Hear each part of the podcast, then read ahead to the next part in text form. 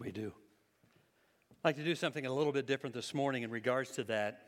Next Sunday, next year, Veterans Day lands on a Sunday, and I want to do something even different then as well. But for any of you who served in World War II, would you stand for a moment? Do we have anybody who served in World War II? Korea? Would you stand and stay standing? Korea?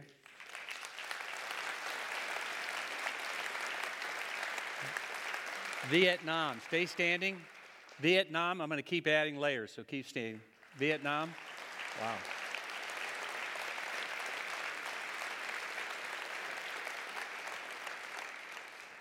Desert Storm, Operation Freedom in Iraq or Afghanistan. Right here.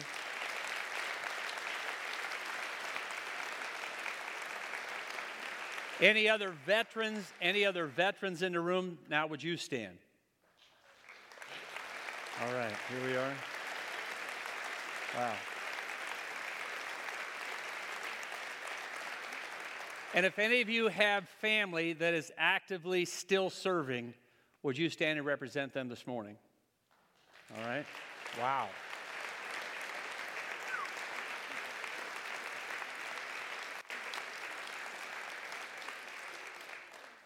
We will never forget, we will always be proud, and we will always remember. Thank you for your service.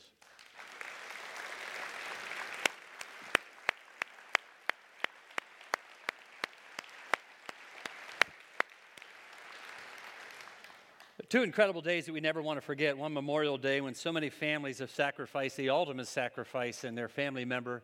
Many of us do. My family, my wife's family, a lot of families have given their all and have had family members who have given their all so that we always want to remember that particular day and then, well, Veterans Day to remember those that are still actively serving or have served down through the years. And we never, ever want to forget that. And we always want to honor that. So we're so grateful that we can be a church that does that on a regular basis. If you have your Bibles this morning, I want you to turn to the book of James. There's a lot of scripture that I'm going to be going through this morning. You also have sermon notes, so I encourage you to take them out. One of the things that I have tried to do last Sunday and this Sunday because I'm looking at so many different scriptures to be able to understand the points and tie in what it is that I feel God wants me to say this morning, that I wanted you to have them as well. They're going to be on the screen. I'll refer to them. Some I'll read only a part of it, but I wanted you to clearly see what I'm talking about from the Word of God. And then take the opportunity after the service to process it and allow it to sink in. I spend a week or two on a given subject or a few hours in putting it together and making sure that it's as clear as I know how to share. But you're processing it in 30 minutes and you're hearing it, you're watching visuals and all of that. The power of the Word of God is incredible. And last Sunday morning, we looked at a mirror. And we said when you look into it as the Word of God, you'll notice that it teaches us and says to us a number of things. When I look into the Word of God, I look into that mirror of the Word of God, I see that I had absolutely no hope at all. I was dead in my trespasses and sin. But God, in His incredible grace and mercy, took me from death to life and offers me not only life for this life, but eternal life. And I wouldn't know that if I didn't go into the Word of God. I wouldn't recognize how dead I was without Christ and how alive He made me in Christ without looking at the Word of God. The Word of God has the power to generate faith.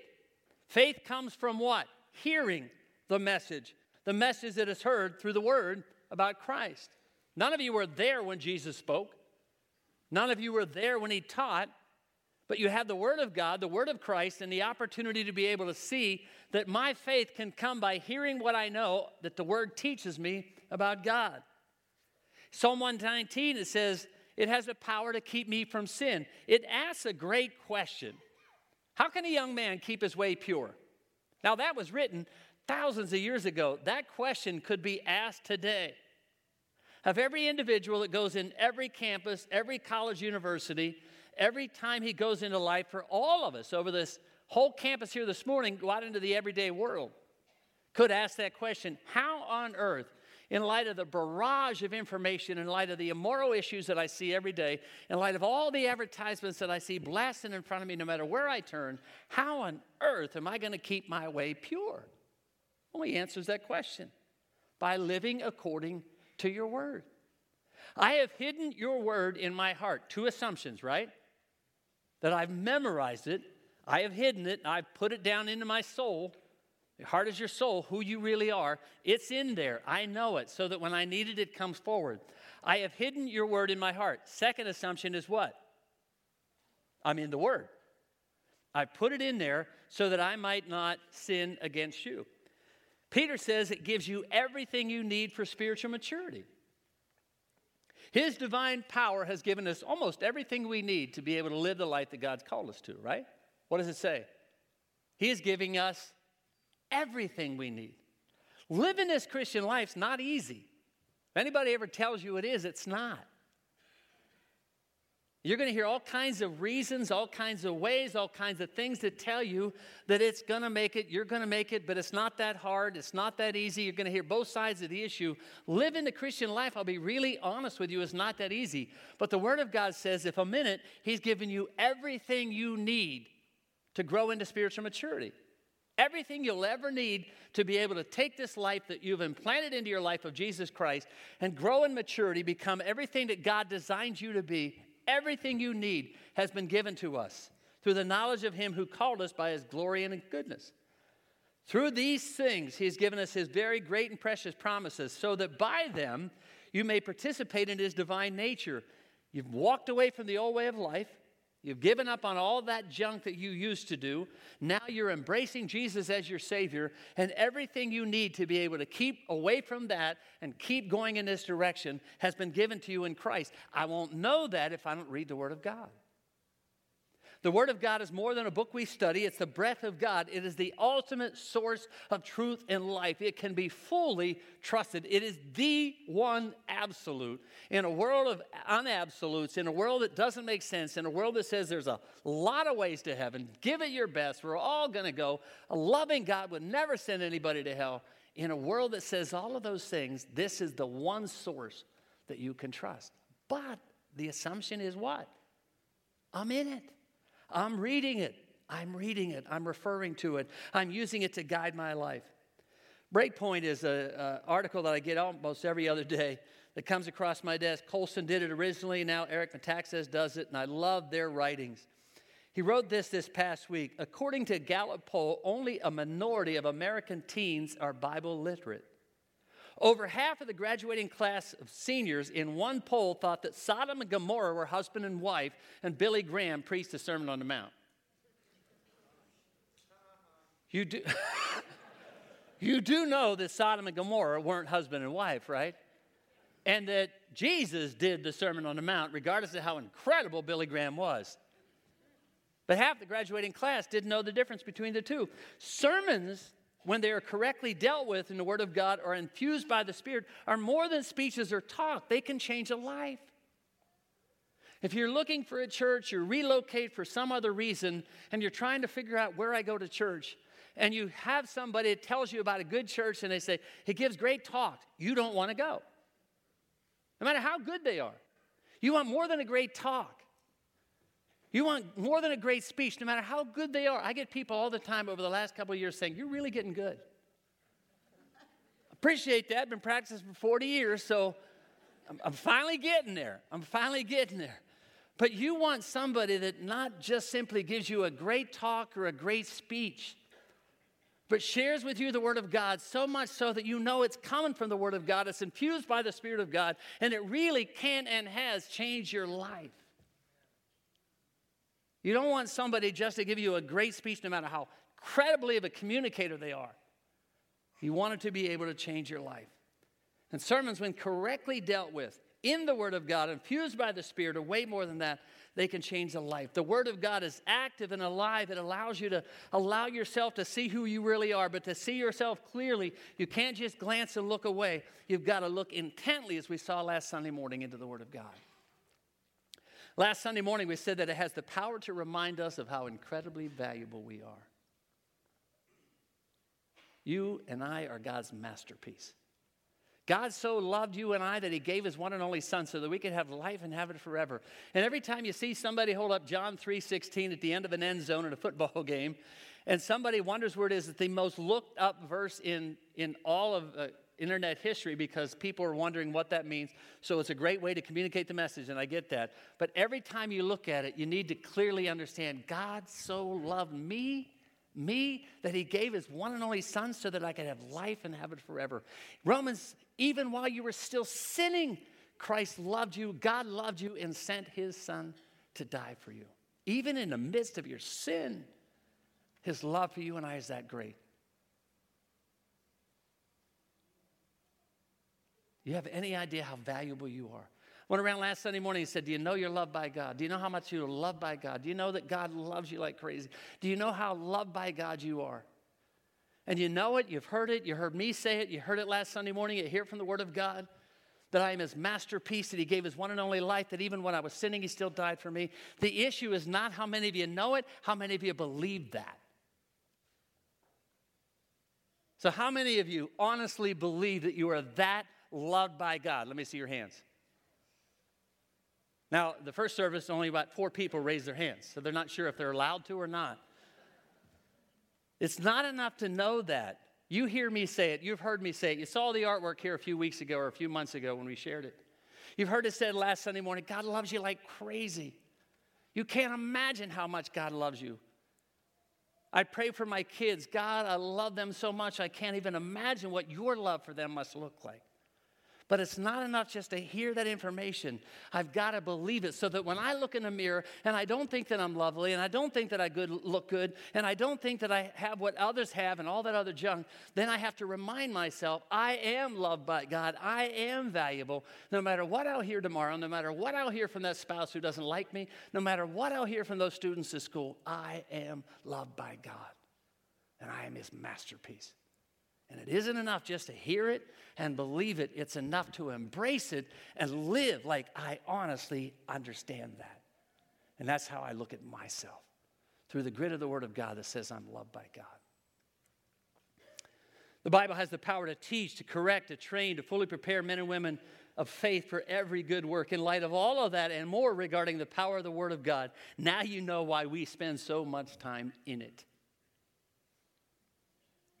The mirror also has two sides.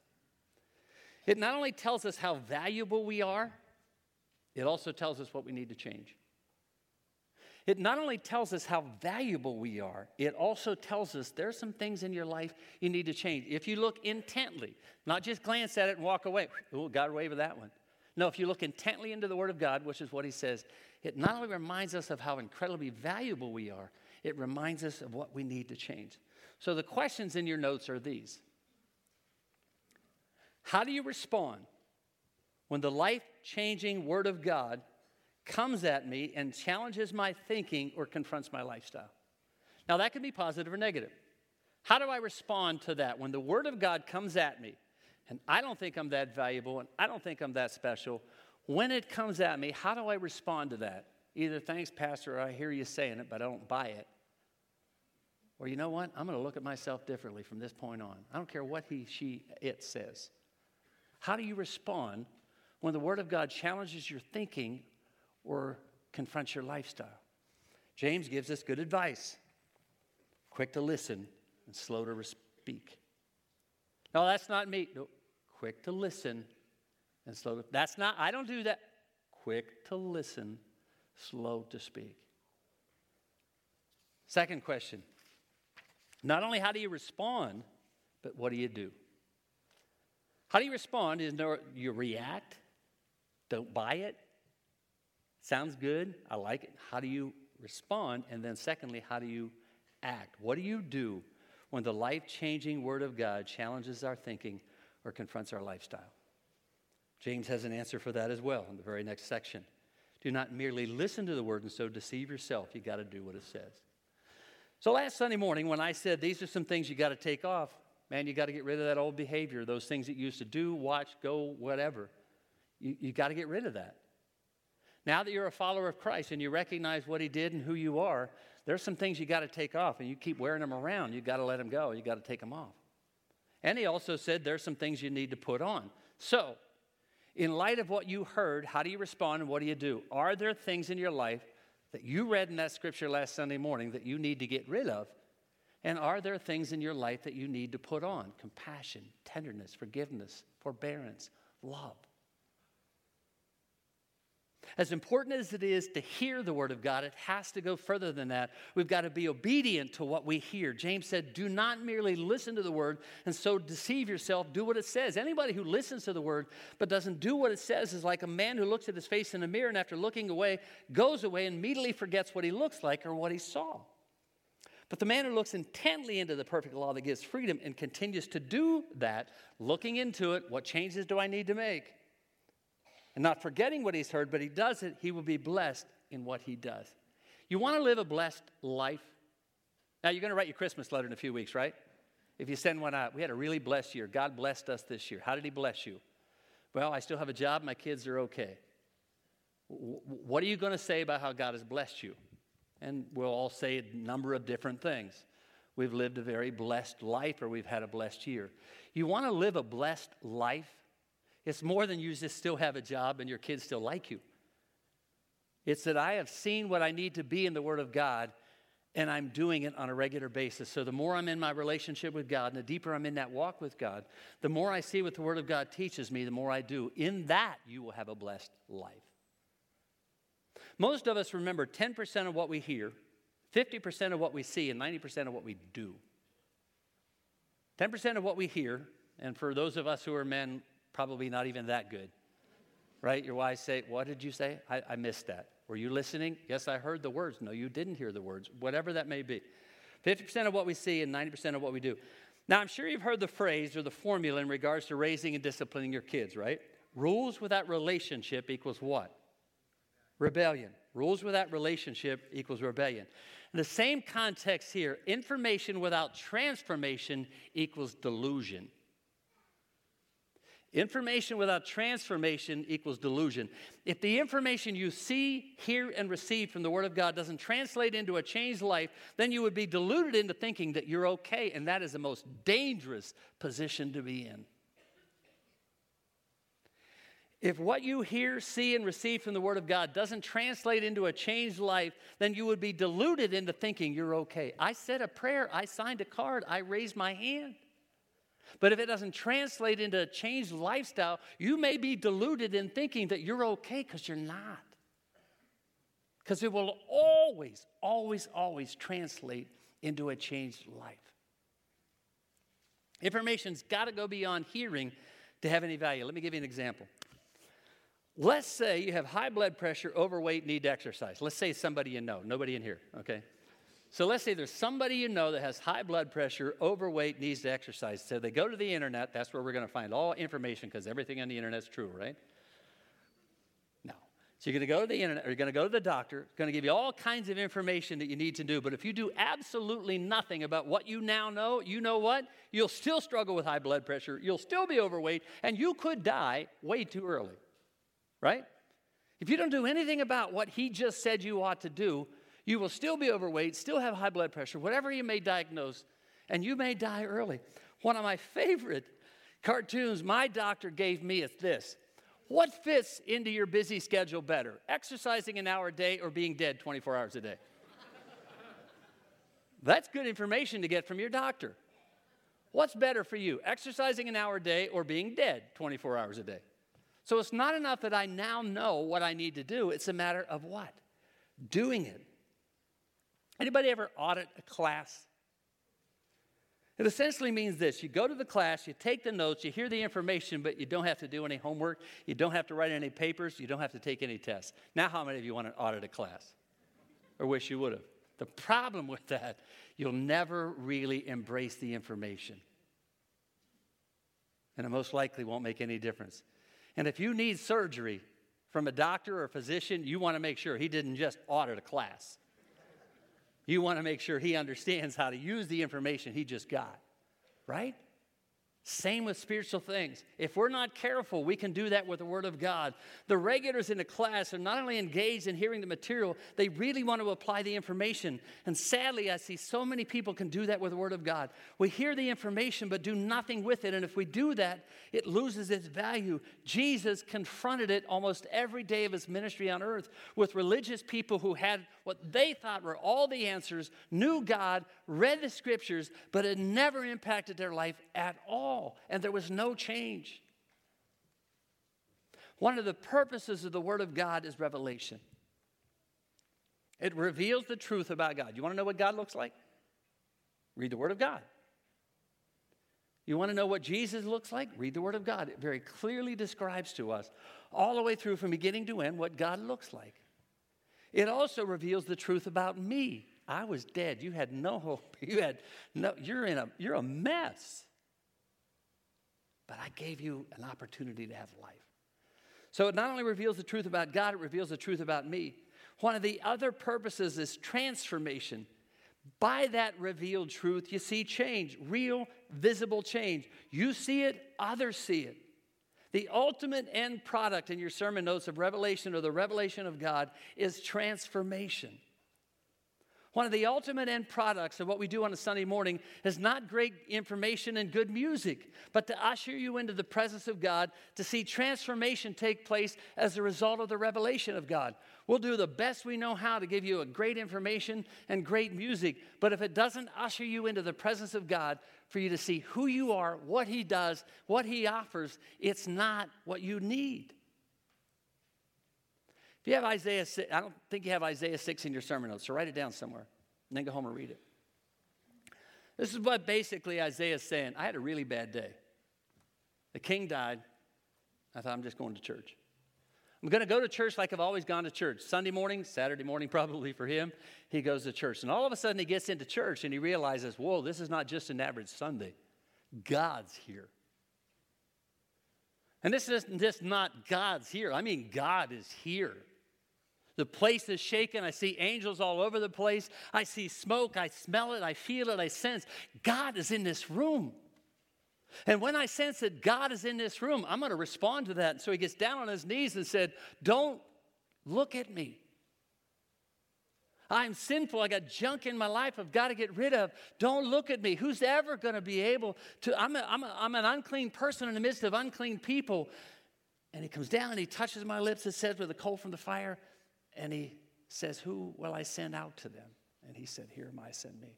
You see the process going on in that? I come into the presence of Almighty God, and when I come into the presence of Almighty God, I genuinely see who I am and I understand what I need to do. And in that moment, God speaks to me and gives me the challenge, gives me the charge, sends me out, whatever He wants me to do. It's in that moment. Otherwise, it's church as church has always been. And if you relocate or looking for a church or what, you need to look for a church like that. that allows us the opportunity to see God fully designed in what He was intending to be. Now, I want to do my best, as Paul tells a young pastor, to do everything I can to present myself to God as one approved, who doesn't need to be ashamed, who correctly handles the Word of God. But the ultimate objective is not just simply giving you information, but giving you information in a way that you can see the changes that are necessary in your life. Peter's desire was not just to get people saved by the word of salvation, Second Peter, is that you grow in the grace and knowledge of our Lord and Savior Jesus Christ. Paul's passion in Romans 8 that you be conformed to the likeness of his son. Not a matter of just saying, I raised my hand, I said a prayer, I signed a card, but that Christ would be formed in you.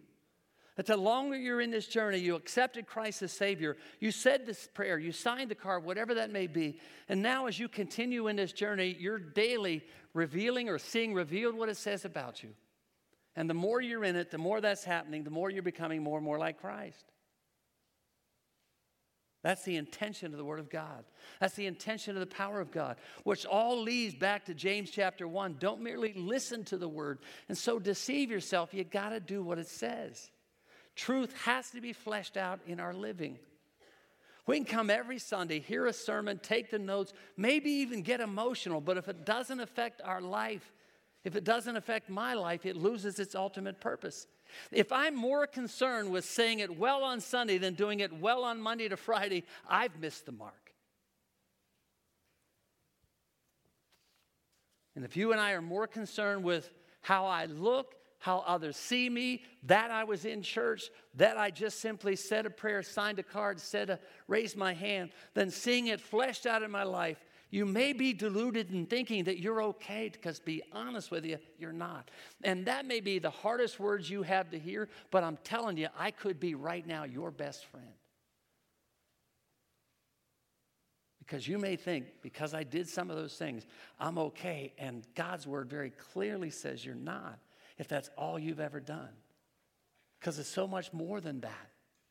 If there's not evident physical change, if it doesn't be seen or isn't seen, we know people who sit in church, give their money, who pray, who read their Bible, even mark it up every once in a while. They avoid the big sins. They don't cheat, they don't lie, they don't drink, but they're sour and cranky. They never seem to experience joy. James says here and again in chapter 3 their tongues get them in trouble all the time. They know the information. They know about Jesus. They know about God. Maybe even said a prayer, but it never affected their lifestyle. And they never seem to grow in grace or take on the character of Christ. I'm not saying you got to be perfect in your notes, just noticeably different by being transformed by the power of God's word.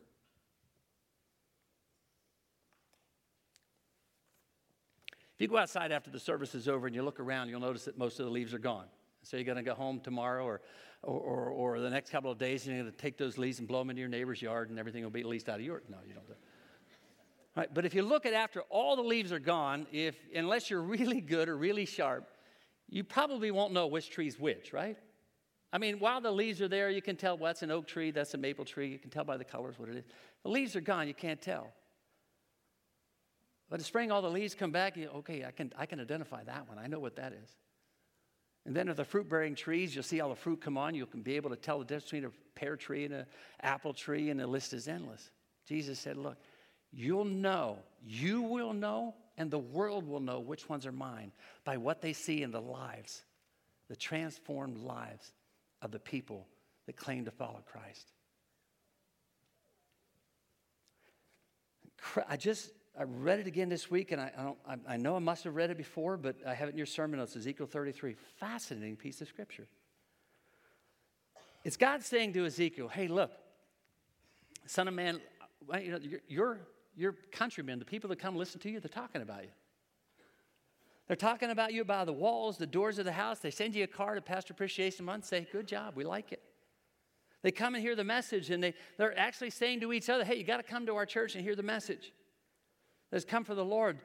So they come, as they usually do, and they sit before you and listen to your words, but sadly, they don't put them into practice.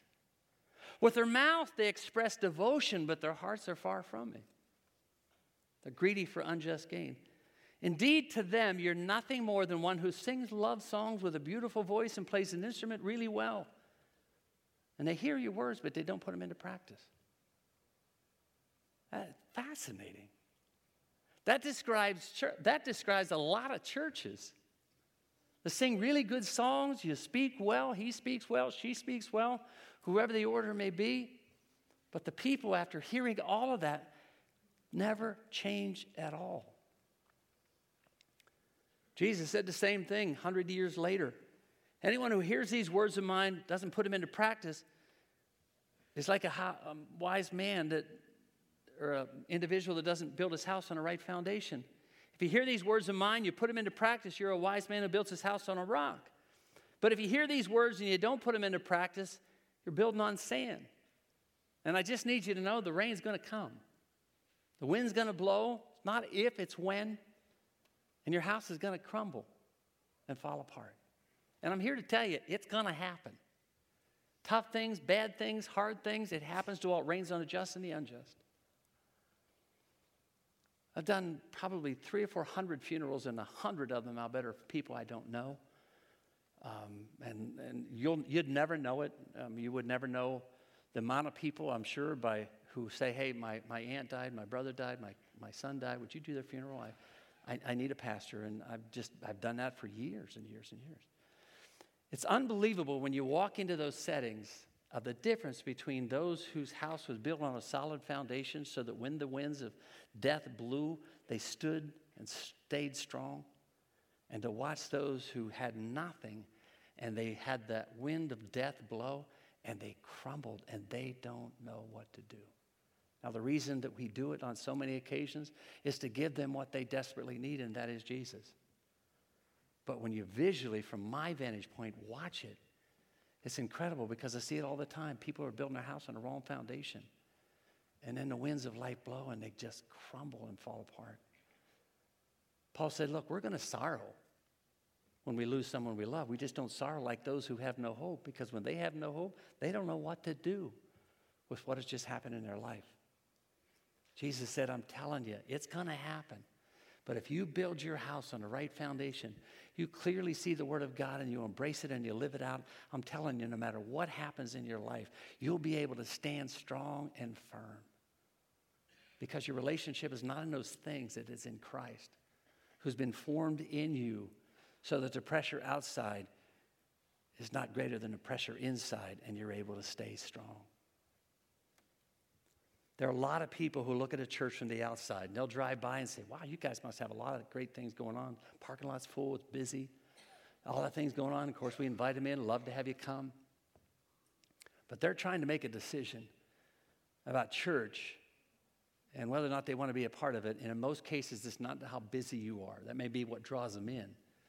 But the way they're really going to make a determination as to whether or not this is where they want to be or need to be is if they see the difference in the lives of the people who are in the building, not from the outside.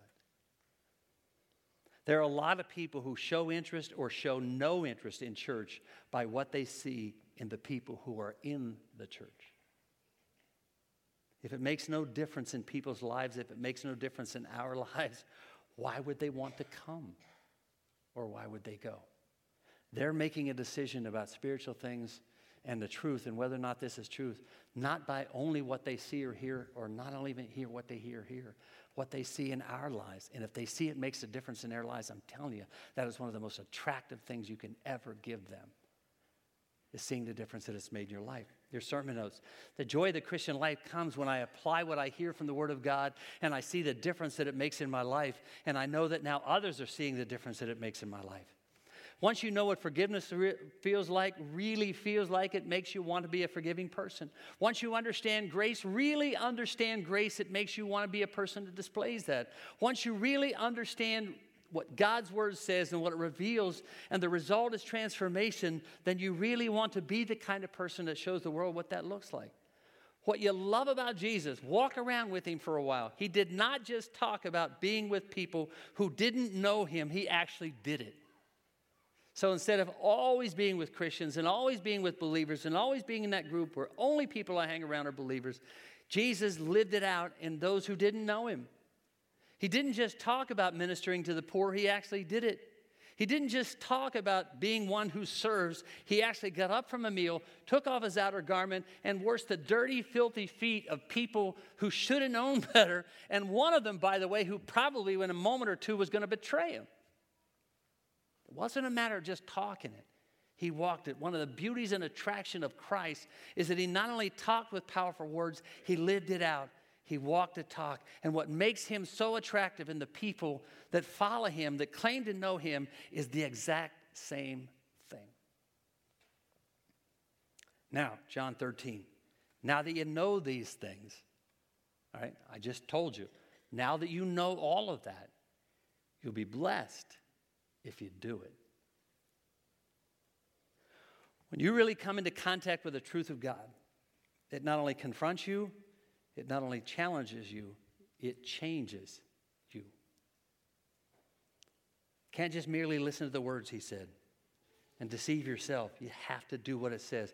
What good is it, my brother and sister in James 2, if someone claims to have faith, but I don't see it, that kind of faith can't save them. We all know that we're saved by God's amazing grace. We invite Jesus into our life. We don't have to do anything to deserve it, we don't have to do anything to earn it. We invite Him in, and by His incredible grace, He offers us life and forgiveness and grace and the opportunity to start life all over again. But if once that happens, there's no visible evidence of that at all, then you got to wonder if that really took place.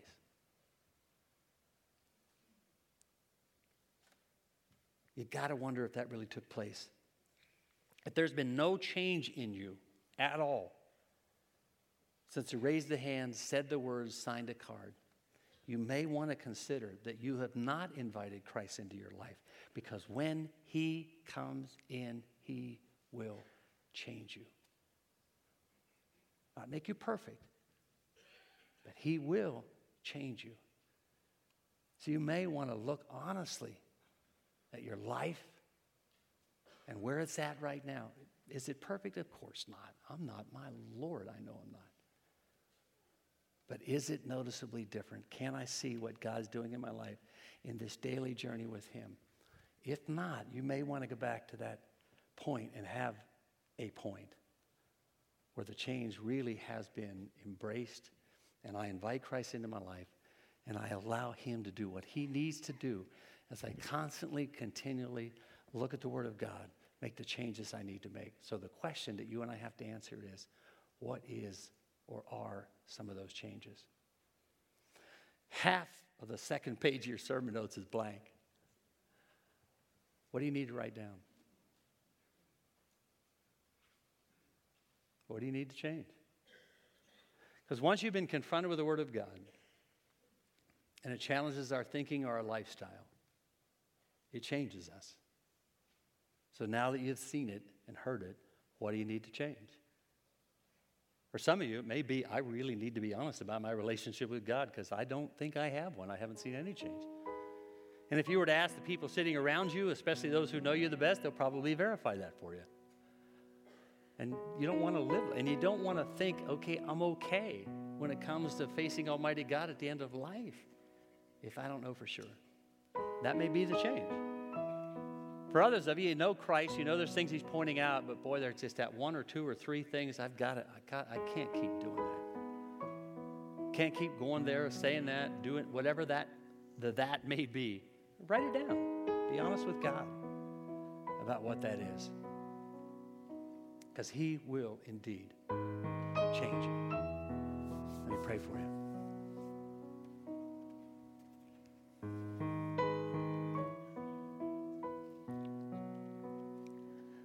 Father, for some of us, last week may have been such incredibly good news because we haven't seen ourselves as valuable or precious in your sight. We teach it to our kids, we just don't feel it ourselves. And so we kind of put ourselves down and don't feel we're that special. And man, that, that was good news to hear how loved by you we are. This morning may seem like hard news, it's also incredibly good news. And so I pray, oh God, in the name of Jesus, by the power of His Spirit, in this next 60 seconds, you will clearly, as you ever have before, by the power of your Spirit, speak loud and clear about what we need to do.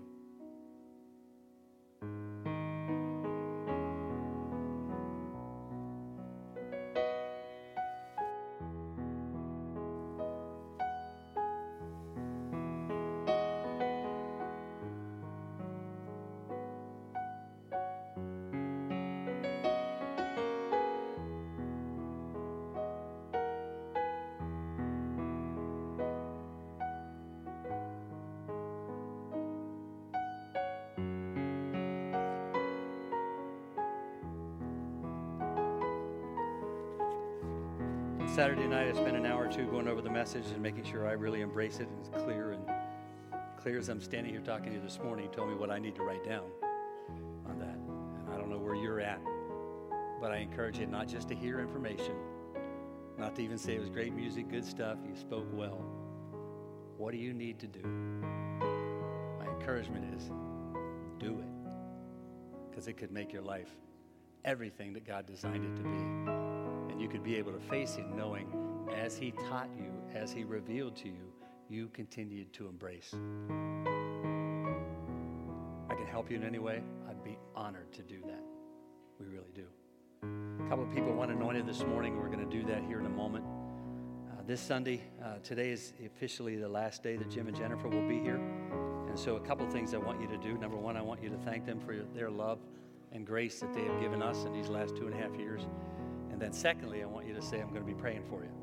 And whatever God reveals in that next chapter of your life, that He'll reveal it clearly and quickly, and that you'll be able to look at that next chapter with as much excitement as in the past. God, I thank you for the people that you bring in and out of our lives, for Jim and Jennifer and these four incredibly wonderful children that you've given them and blessed them with and trusted into their care. And I trust you will continue to bless them in amazing ways.